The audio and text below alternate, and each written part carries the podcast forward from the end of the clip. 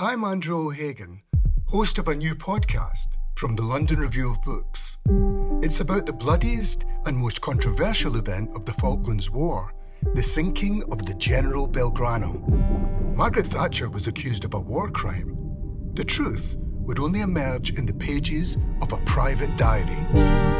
This is the Belgrano Diary. Listen wherever you get your podcasts. Twice, twice,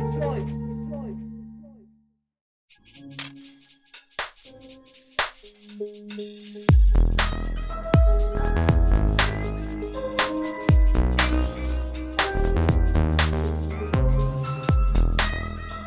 listening to the London Review of Books podcast. My name is Thomas Jones. My guest this week is David Runciman, Professor of Politics at Cambridge, frequent contributor to the LRB, and host of the Talking Politics podcast. We're lucky to have got him for this episode before Talking Politics returns from its summer break, which will be any day now. He has a piece in the current issue of the LRB on the billionaire investor and self styled libertarian Peter Thiel. It's a review of a book by the Bloomberg journalist Max Chafkin called The Contrarian Peter Thiel and Silicon Valley's Pursuit of Power. Hello, David, and thank you very much for joining me. Hi. So, I suppose the the big question is uh, who is Peter Thiel? And I suppose we start with a bit of biography for those who don't know. Yeah, and so I'm one of those people who knew about him in in sort of different snapshots, and until I read this book, I hadn't quite got the whole picture because he's a he's one of those characters who pops up in surprising places. So he's the son of quite devout Christian German immigrants to, to the United States. He was a chess prodigy as a child, as so many people in his world seem to have been. He went to Stanford and he first acquired his reputation as a sort of provocateur of the liberal left, to combine those two terms. He founded a publication called the Stanford Review, which really was designed to rile people up on campus by, as he saw it, puncturing the liberal pieties, and he became notorious through that. Um, but his ambition was always to make money. He started out as an investor, he, he established an investment fund, but he also helped to co found PayPal. And one of the things that's known about him is he has this sort of uncanny connection with what are now the richest people in the world when they weren't rich. So Elon Musk uh, his his early career was in conjunction with Peter Thiel at PayPal, and Peter Thiel was one of the very first investors into Facebook, and he appears in the Social Network, the Aaron Sorkin film, as just for sort of thirty seconds, a cameo as a sort of ruthless guy who's not wearing a t-shirt, who says to Mark Zuckerberg, "If you get tough with the drifters that you're hanging out with, we, we could all make a lot of money," kind of thing.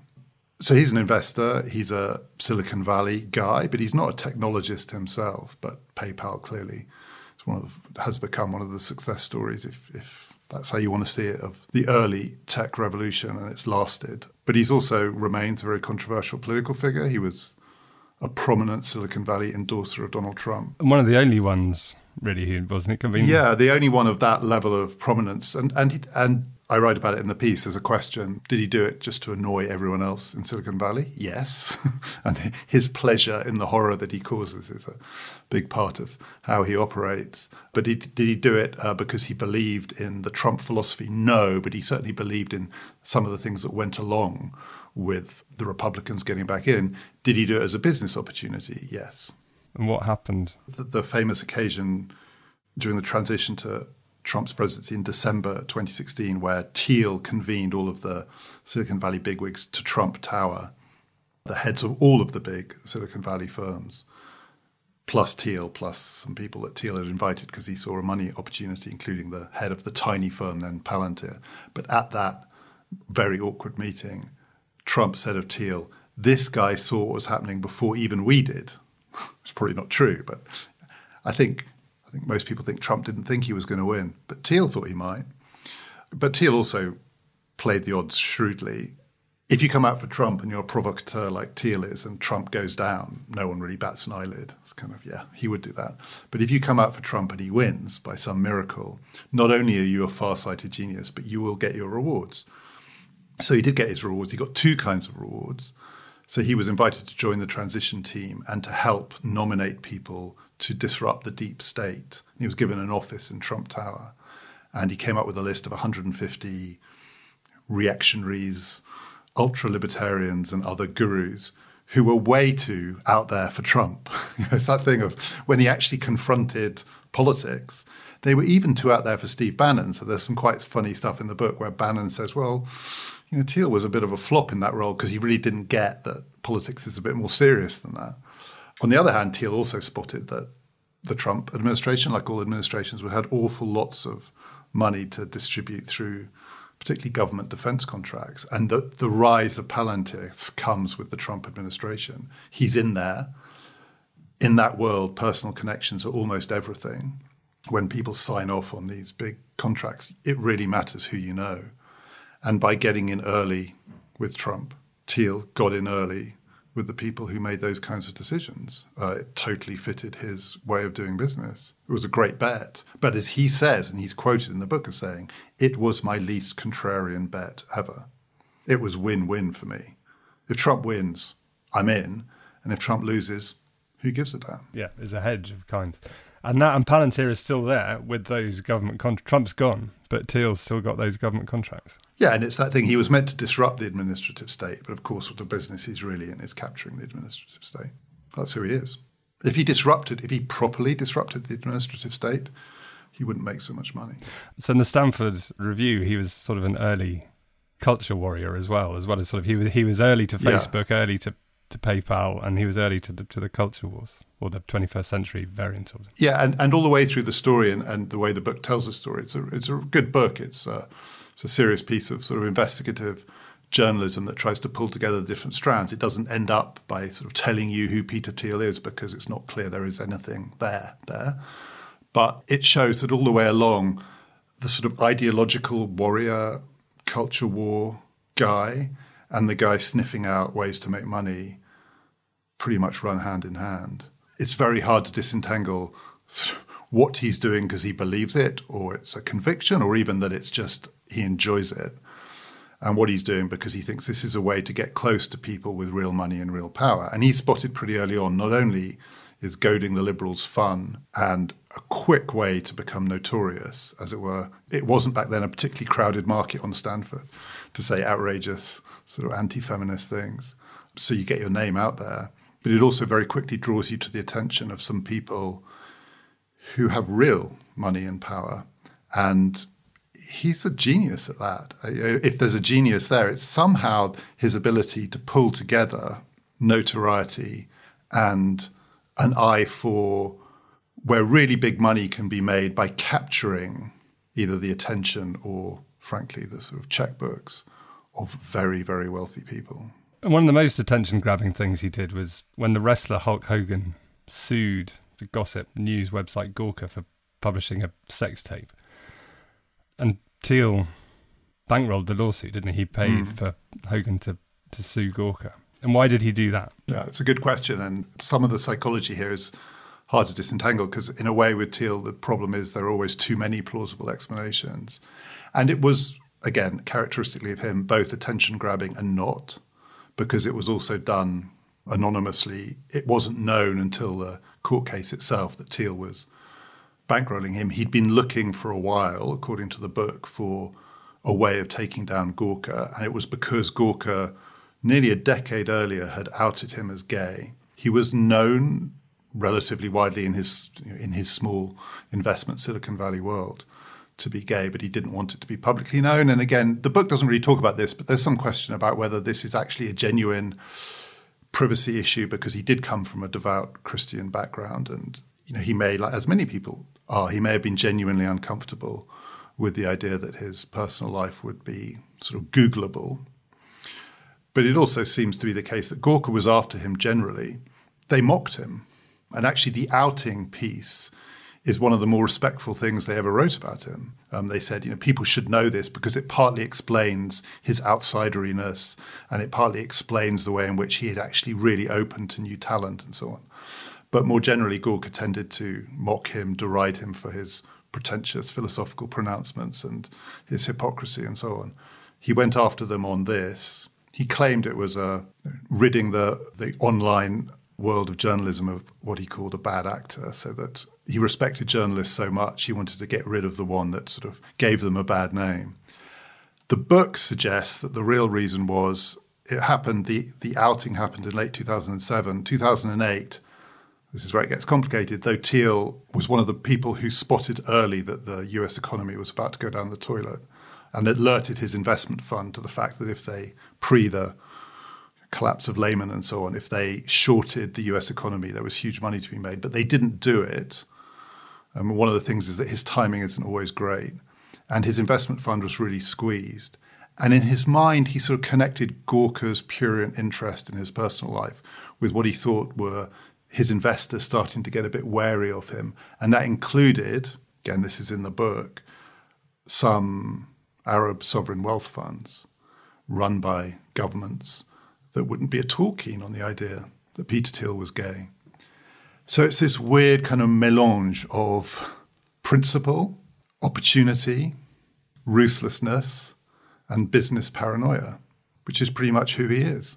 Yeah, it characterizes everything he does, and it was and it was particularly. I mean, it wasn't just Gawker as an institution. It was but it was this guy Nick Denton who was mm. one of the founders of Gawker, and he was particularly going after, wasn't he? Certainly, some of it was personal, um, and there's a great account in the book of after Hulk Hogan was awarded this huge sum in damages against Gawker, which would have bankrupted them. And once it became clear that Thiel was the person behind it, a meeting was brokered between Thiel and Denton, where it was thought that these two guys, who clearly hated each other, nonetheless could sort of thrash out a way in which Thiel got his pound of flesh and Gawker was able to limp on as a free voice in a world where libertarians are meant to believe in freedom. And the meeting happened, and they got to the point where it was clearly, you know, it had been choreographed so that Thiel was meant to say, "Okay, this is what I need," and Thiel said, "I'm going to destroy you," and he did. He destroyed Gawker in that guise. He's not uh, a man who gives up the opportunity for revenge lightly. Not that question of timing and his reputation for sort of having this great prescience but I mean, he he gets into things early, but he seems to get out a bit too quickly as well. And it happened sort of most famously with Facebook. I mean, he's he's very rich, but he's not. It's not Facebook money. No, it's not Facebook money. It's not Amazon money. It's not Elon Musk's money. You mentioned in the piece that he read Ayn Rand's Atlas Shrugged at an impressionable age, and check that on the other book that he's read at least ten times. He says is Lord of the Rings. and, a lot of his companies are named after things in Tolkien. That's uh, and a palantir is, is basically a crystal ball. You know, so this reputation for being able to see the future is partly his own his sort of self mythology, isn't it? He kind of yeah. It's I mean it's so interesting that he he is prescient, no question. He got in early with Trump. He's also like many shrewd people, he has an eye for the fact that, as it were, one big piece of prescience tends to allow people to ignore all the other ones where you weren't quite right. But there's a tendency for people to remember the spooky coincidence over all of the hundred times where the thing you thought would happen didn't come true. But the Facebook thing is is striking because I think the thing that people tend to forget about Zuckerberg as a different kind of Silicon Valley entrepreneur is Zuckerberg made a couple of business decisions that if you made them, it would persuade you that you shouldn't ever listen to advice. So it wasn't just Thiel, but many people were telling Zuckerberg to sell Facebook to Yahoo for a billion dollars. I think this is roughly a decade ago. On the grounds that you know a billion dollars doesn't come along very often, and Thiel in particular, as a founder, you know, an early investor and founder, uh, you're there at the on the ground floor of Facebook, was saying to Zuckerberg, you know, we've kind of reached the point where we really should think about offloading this thing. And Zuckerberg said no. And Facebook is now worth a trillion dollars. So if you were Zuckerberg, you would kind of, in the same way that when Zuckerberg bought Instagram, people were telling him he vastly overpaid for this picture sharing business that employed almost no one at that point. It was the buy of the century. Zuckerberg is a genius in that sense. Zuckerberg does see the future. Thiel doesn't. And their relationship is interesting because, in a way, Thiel is the sort of father figure, the godfather figure. And Thiel has contempt for Facebook, maybe partly because he's been wrong about it. He thinks it's a kind of flash in the pan. and yet, maybe he's right too, in the sense that you know, Thiel's line, one of his lines he said in a motivational talk. So, when Facebook had its IPO and the shares were being publicly traded and it initially looked like it had been overpriced. Uh, Thiel sold some of his shareholding. Again, big mistake. His shares would now be worth 10 times that, but he, he went got out in the dip. And Zuckerberg invited him to give a talk to Facebook employees to try and sort of give them a vision of the future where Facebook is kind of going to come back and be this huge thing. And Thiel said to them, When I was a kid, we were promised colonies on the moon, and what we got instead was Facebook. He was contemptuous of it. So there's this weird dynamic that Thiel has carved out for himself this reputation as a sort of Lord of the Rings type seer. Whereas actually, when you look at his record, it's pretty choppy some lucky hits and a lot of misses. Whatever you think of Zuckerberg, Zuckerberg, there's something prophetic about him. Yeah, he hasn't. I mean, the luck question, because obviously the ones we see, the ones we know about, are the multi billionaires. And mm. you think, wow, look at them, they're so rich, they must be geniuses. But there's an element of, there is an element of luck. You make a lucky investment, you become a billionaire, you're the guy we know about. All those people who invested mm. badly you know, and you talk in the piece about the the people his foundation, and he kind of gave seed money to these startups that went nowhere. So many startups went nowhere, and we mm. don't remember those ones. So, yeah, and and he is an investor. So what he is not is an inventor of new technology. He run, runs business. It's true he ran PayPal, but he's an investor. He's he's much more of a hedge fund guy than he is a, a Zuckerberg or even a Musk or a or a Bezos for that matter. Investors you know, it's it's a lot of it is luck. Some are clearly better than others, but the investor genius is an oversold thing, for sure. I would say.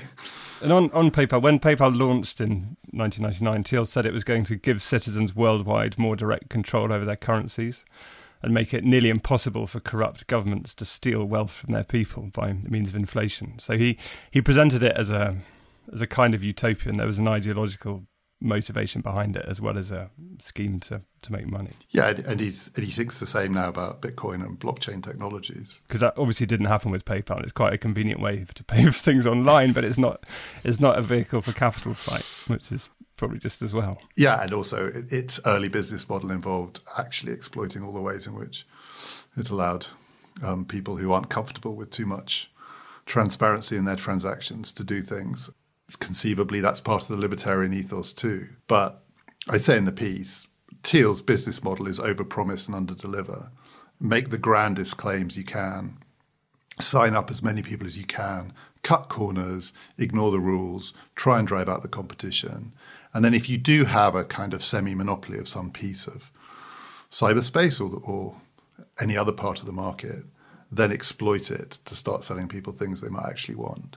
And actually, even Palantir is a version of that because Palantir is a sort of data analytics company that specializes in, in military and intelligence matters. And as far as I could tell, similar sort of model that lots of overpromising this is transformative, this is going to change the way in which military and intelligence are run, get people to sign up for it. Actually, what it was was a sort of slightly more sophisticated way of presenting charts and spreadsheets. But by the time the army have signed up to your product, then you can sell them stuff. Um, and PayPal wasn't that dissimilar. And here it is entrenched, and there's Palantir entrenched. But the things that they promised at the beginning have never been delivered. And Palantir, I mean, I suppose, as you say in the piece, this paradox of his. I mean, he professes to have this anti state position, this fundamentalist libertarian point of view, but most of his money, or a lot of his money, comes from the federal government. Yeah, and that was the thing that I, I really noticed reading his story. It's sort of the book doesn't make a big play of it, but it emerges as this something about it. You just think something doesn't add up here, and then it's suddenly, to me, the penny dropped, which is this is libertarianism as state capture, basically. And I don't think Thiel's the only one. And it put me in mind of a book, uh, a classic of libertarian political philosophy, which is Robert Nozick's Anarchy, State and Utopia, which is not discussed by Chafkin in his book, but it's an influential book and influential in sort of Silicon Valley libertarian circles, published in 1974. It's famous for a number of things, but including this sort of market based argument showing how you get a state. So anarchism can't be sustained because even in an anarchic society, you're going to get these sort of protection associations as Nozick calls them, but they're basically protection rackets. You're people offering you protection for your property. These organizations will compete, and one of them will emerge dominant, and it will eventually become a monopoly, and that's the state, the monopoly of violence. But anything else is illegitimate. Taxes to redistribute, to provide social security, welfare, all of that is theft. The only thing that can be justified is security of the more brutal kind. And as I was reading about Thiel, for some reason this book kept coming into my mind, and it suddenly sort of occurred to me that the thing about the minimal state, as Nozick calls it, this sort of giant protection association, is that in any society of scale, even if it's minimal, it's going to have control over mind-boggling amounts of money. you know, it's it's captured the security market. And if you were a ruthless business type, of course you would target it. Of course you would think that's where money's to be made. And yet, this is the libertarian description of what the state is. The state is both this thing that's not allowed to interfere in our lives in order to make the poor better off, make the sick healthier, soften the edges of a miserable world because we're all free to make our own mistakes. But even the libertarian state is still a vast pot of money that's been extracted by force and then is at the discretion of bureaucrats, politicians, and generals to spend. And so I think Thiel is a good example, and this is what I try and argue in the piece, is a good example of the ways in which, and I hadn't really thought about it until I read about him, libertarian philosophy and state capture capitalism are very closely connected. And suddenly I thought it makes more sense what he's up to. Yeah, and still up to it. That, um, that Bloomberg reported last week that he's invested well, $20 million, so not much, but in a startup that's going to put cameras on satellites for the US government that can kind of see through materials, and you can see that's the idea. So they can see through buildings. And the idea to, to investing in, in, in surveillance in that way, which you, seems again a very sort of anti libertarian kind of thing to invest in. And he, one of the things he's famous for is as a libertarian, nonetheless saying that what he believes is that the ultimate business model is to create a monopoly, that you should create something sufficiently Ayn Randian and new and exciting that it has no competition, and then you will clean up. The state, of course, is a monopoly. But the other thing that comes across sort of at the margins of this book is yes, the state is a monopoly, but it's not a monopoly that's run by super sophisticated people, certainly not when it comes to technology a lot of them are, I'm guessing, the US state, quite credulous, quite easily persuaded that Thiel's overpromising has something behind it. A relatively captive market for him to peddle the kind of stuff he peddles. Breakthrough technologies that use AI to coordinate intelligence gathering around the world and get you to find the bad guys in a nanosecond. US intelligence officers, I would imagine, are quite susceptible to that kind of pitch. And the money to be made is colossal. And so much of Silicon Valley and the internet world, when you dig down, has its roots in US military spending. Well, the internet does, doesn't it? Yeah. I mean, the internet as a whole, that all, all, I mean, there's a sense in which all tech billionaires owe their entire wealth to public spending because the internet came out of Defense Department R&D, DARPANET and also it depends on physical infrastructure that wouldn't exist without massive government investment. And what's different about Thiel in a way is he's just slightly more brazen about it. There's something. It's it's almost like he's the sort of X-ray that just lets you see through it a bit more clearly. Partly because he doesn't mouth any of the liberal pieties. So his support of Trump is an example of that. There's a great line in the book, and I can't actually remember who says it, but you know, this anxiety among Republicans that Facebook, because it seemed to come out of this sort of liberal minded Californian ethos, was sort of their enemy, and that what they needed was a kind of right wing Facebook. They needed a right wing version of social media. And someone says, Don't you understand? Facebook is that thing. Facebook is your media. You're winning on Facebook hands down. Your stuff gets shared much more times than the boring liberal stuff. The fact that Zuckerberg is presenting as a liberal is irrelevant. Facebook is the connecting network of your movement. Whereas with Thiel, he's quite open about the fact that he's a Trumpian. But it's not as if he's a Trumpian and Zuckerberg was doing everything in his power to stop Trump from getting elected. Thiel's a Trumpian and Zuckerberg was mouthing the stuff that made it sound like he was a bit uncomfortable about Trump was getting elected while getting Trump elected. So there's something quite bracing about Peter Thiel. Yeah, there's sort of, um, sort of an honesty. I mean, that, you mentioned earlier that thing he'd said about we were expecting colonies on the moon and we got Facebook. And the same, I mean, Musk and Bezos are still talking about colonies on the moon. And they're going to space or, or Mars. Forget the moon. yeah, we're going to Mars. and, and further, exactly. The moon is the moon is a small fry. And yet, you know, sort of their adventures this summer that Musk went just he didn't even get anywhere near as far as the moon. He barely made it into the thermosphere. So there's this, but again, that's the they're over promising and under delivering too. Yeah, and also the other person I do make this comparison, um, even though they seem like they're very different, is Richard Branson. So I wrote about Richard Branson in the LRB a while back. Tom Bower did a sort of expose of him, and when I was reading about Thiel, the reason I remembered reading about Branson is I had the same experience when reading about Branson. So his political philosophy is different. Branson is a sort of 1960s hippie, but he's not gone down the hard nosed, anti feminist, libertarian route, despite some of the things, the antics he gets up to in public. And he, he's a sort of climate guy and all that. But his money is made out of the state. Uh, Richard Branson is a state capture person. He, his business model is finding those things that government bureaucrats and politicians have it in their power to dispense rail franchises and Virgin Money, Virgin Media, Virgin Atlantic. These things depend upon the regulators giving you access to what are often protected markets that you then dress up as competition. And Branson and Thiel aren't that different, despite the fact that on the surface they look completely different. And then, of course, Branson's been flying in space too.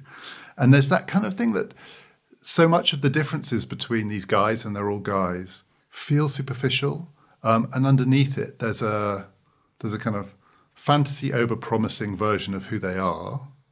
There's a range of political views which are frankly irrelevant, and then there's an attempt to exploit government because that's where the money is. Although I suppose Richard Branson did at least. I mean, he got his money by putting out the Sex Pistols music. Well, he got his money originally by putting out Tubular Bells. That was it. I, don't bells, yeah. I don't think that. I mean, as a, the tu- Tubular Bells is his Stanford review, yeah. and the, the, obsession with all of these things with their origin stories. Yeah, there's a there's a real Silicon Valley preoccupation with the garage where you know, the first X was come up with, the, the moment in Zuckerberg's Harvard dorm where he mashed together the faces of the girls who wouldn't go out with him, and the origin stories are irrelevant. this is not about the light bulb moment, the point where these guys spotted this incredible gap in the market. The real big money, and, and Musk is another example of it. After all, Tesla doesn't exist without government, US government subsidies. The real money is in state capture of different forms. And then you can take a view as the libertarianism window dressing for that. As I say, I think there are two possibilities here. Either they're not really libertarians at all, or actually, deep down, libertarianism is that. Libertarianism is a deregulated world. In a deregulated world, it's much easier to capture the regulators. This is the LRB podcast. If you enjoy listening to it, you'll probably enjoy reading the London Review of Books. To subscribe from just £1 per issue, go to lrb.me forward slash listen. That's lrb.me forward slash listen, or click on the link below. This is the LRB podcast. I'm Thomas Jones. Before I continue my conversation with David Runciman, I can tell you that next week on the podcast, we're starting a new series of close readings with Irina Dumitrescu and Mary Wellesley, who'll be looking at the lives and voices of women in medieval literature through four key figures St Mary of Egypt, Julian of Norwich, the wife of Bath, and Margery Kempe. There'll be four episodes released every other week over two months, and you can buy all four books that will be mentioned in the series directly from the London Review Bookshop. Find details of all that on our website at lrb.me forward slash medieval. That's lrb.me forward slash M E D I E V A L. And there's also a link below this episode. And on, if we move now on to some of his other interests, Um, well, he, well, he has his interest in anti-aging technology and um, and cryonics, and I suppose they're kind of small, very small utopian ideas for the future. This like living forever, or if you can't live forever, coming back to life sometime in the future. And he's bought this land in New Zealand as a way of sort of hedging against the climate crisis, hedging the apocalypse. He's not alone in these things. Bezos is is currently investing heavily in anti-aging and living forever, and Thiel has said that he thinks death is what because they are people who really celebrate their ability to think outside the box. So the way the thinking goes is, well, none of us like death. Very hard to find someone who thinks death is a good thing. We're in the business of solving the things that are a problem for us. Why on earth wouldn't we try and solve death, the biggest problem of all? So that's what they do. I was reading, so I've spent probably too much time this summer reading Dominic Cummings's blog and paying for it. I'd be literally paying for it, ten pounds a month. And actually, this wasn't on the blog. I think this was him tweeting.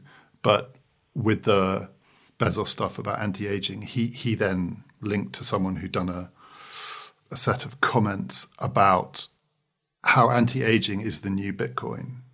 And again, it all comes full circle, sort of back to Thiel. So the way the argument went roughly was we think we live in a world where states have to print money because otherwise it's not a safe world. So we accept all these things as sort of facts of life, like inflation. Why?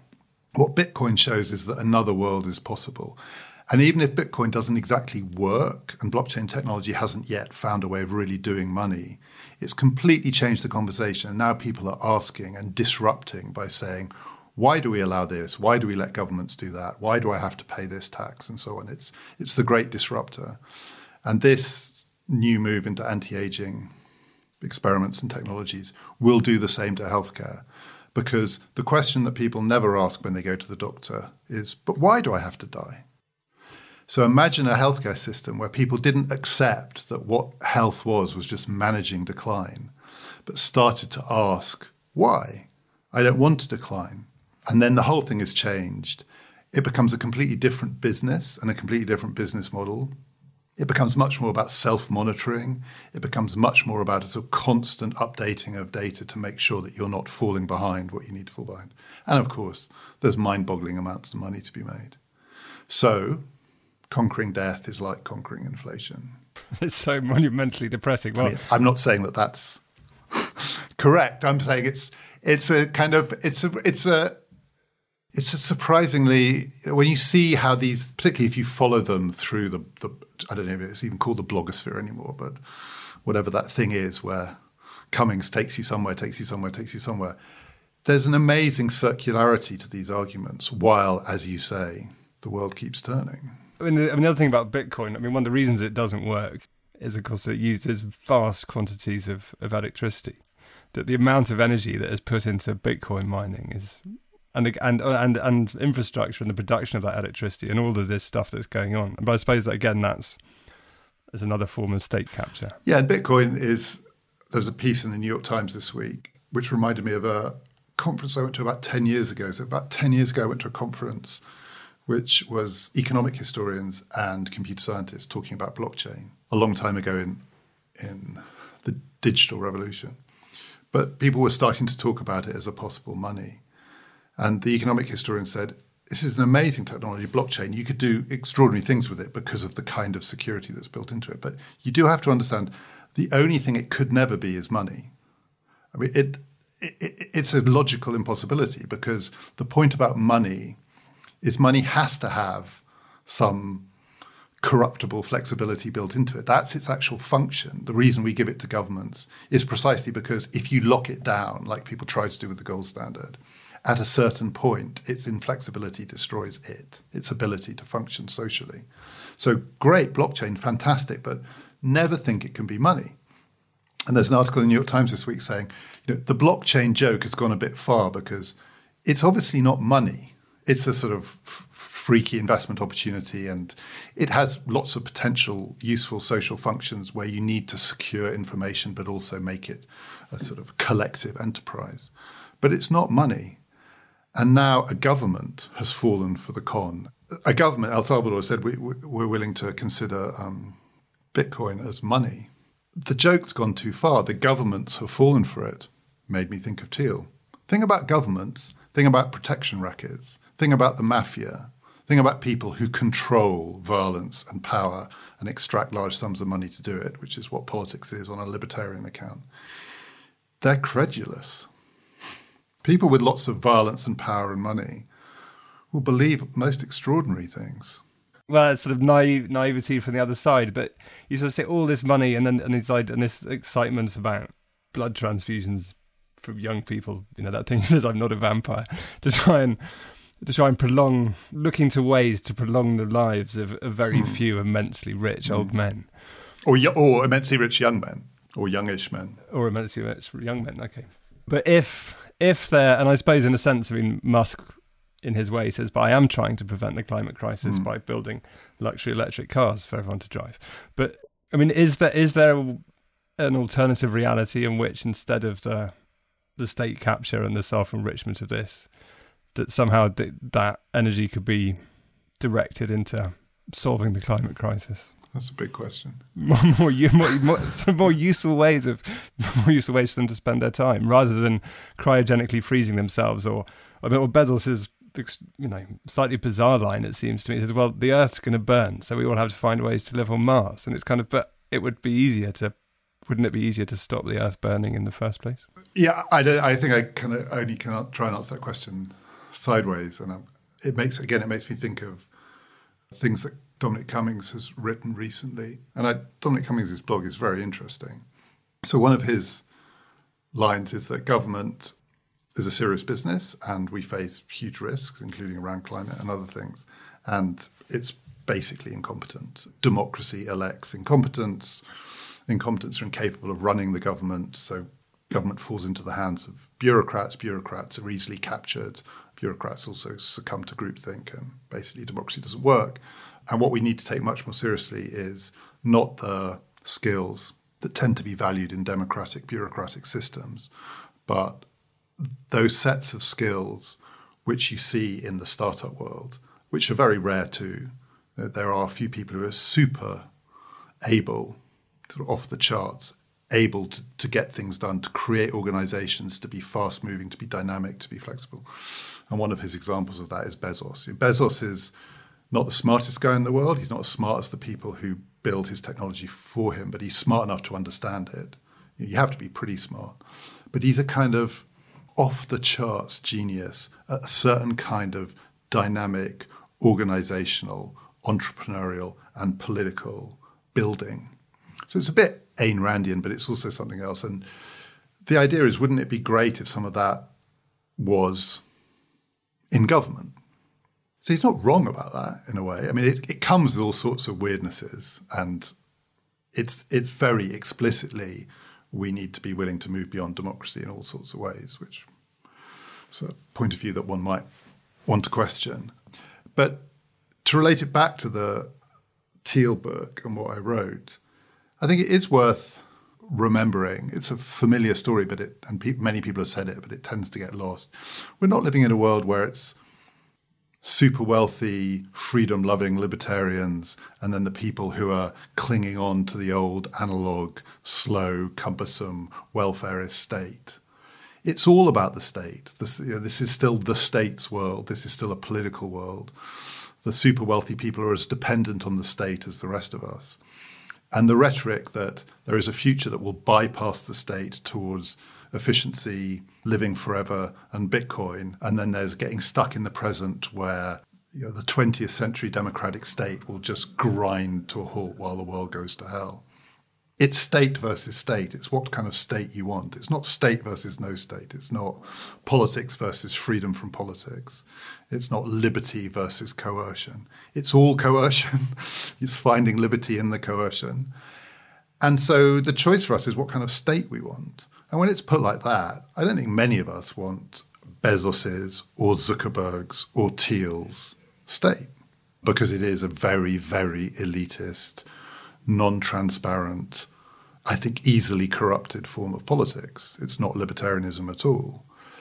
So all of the things that sort of the good that comes from that world, if it's all got to be channeled through the state anyway, it's an invitation to rethink politics rather than to rethink technology. David Runciman, thank you very much. Thanks, it was fun. You can read David Runciman's piece in the latest issue of the LRB, along with TJ Clark on Velasquez and Laleh Khalili on Who Owns the Oil. This episode was produced by Eliane Glaser. The music is by Kieran Brunt. The producer of the LRB podcast is Anthony Wilks.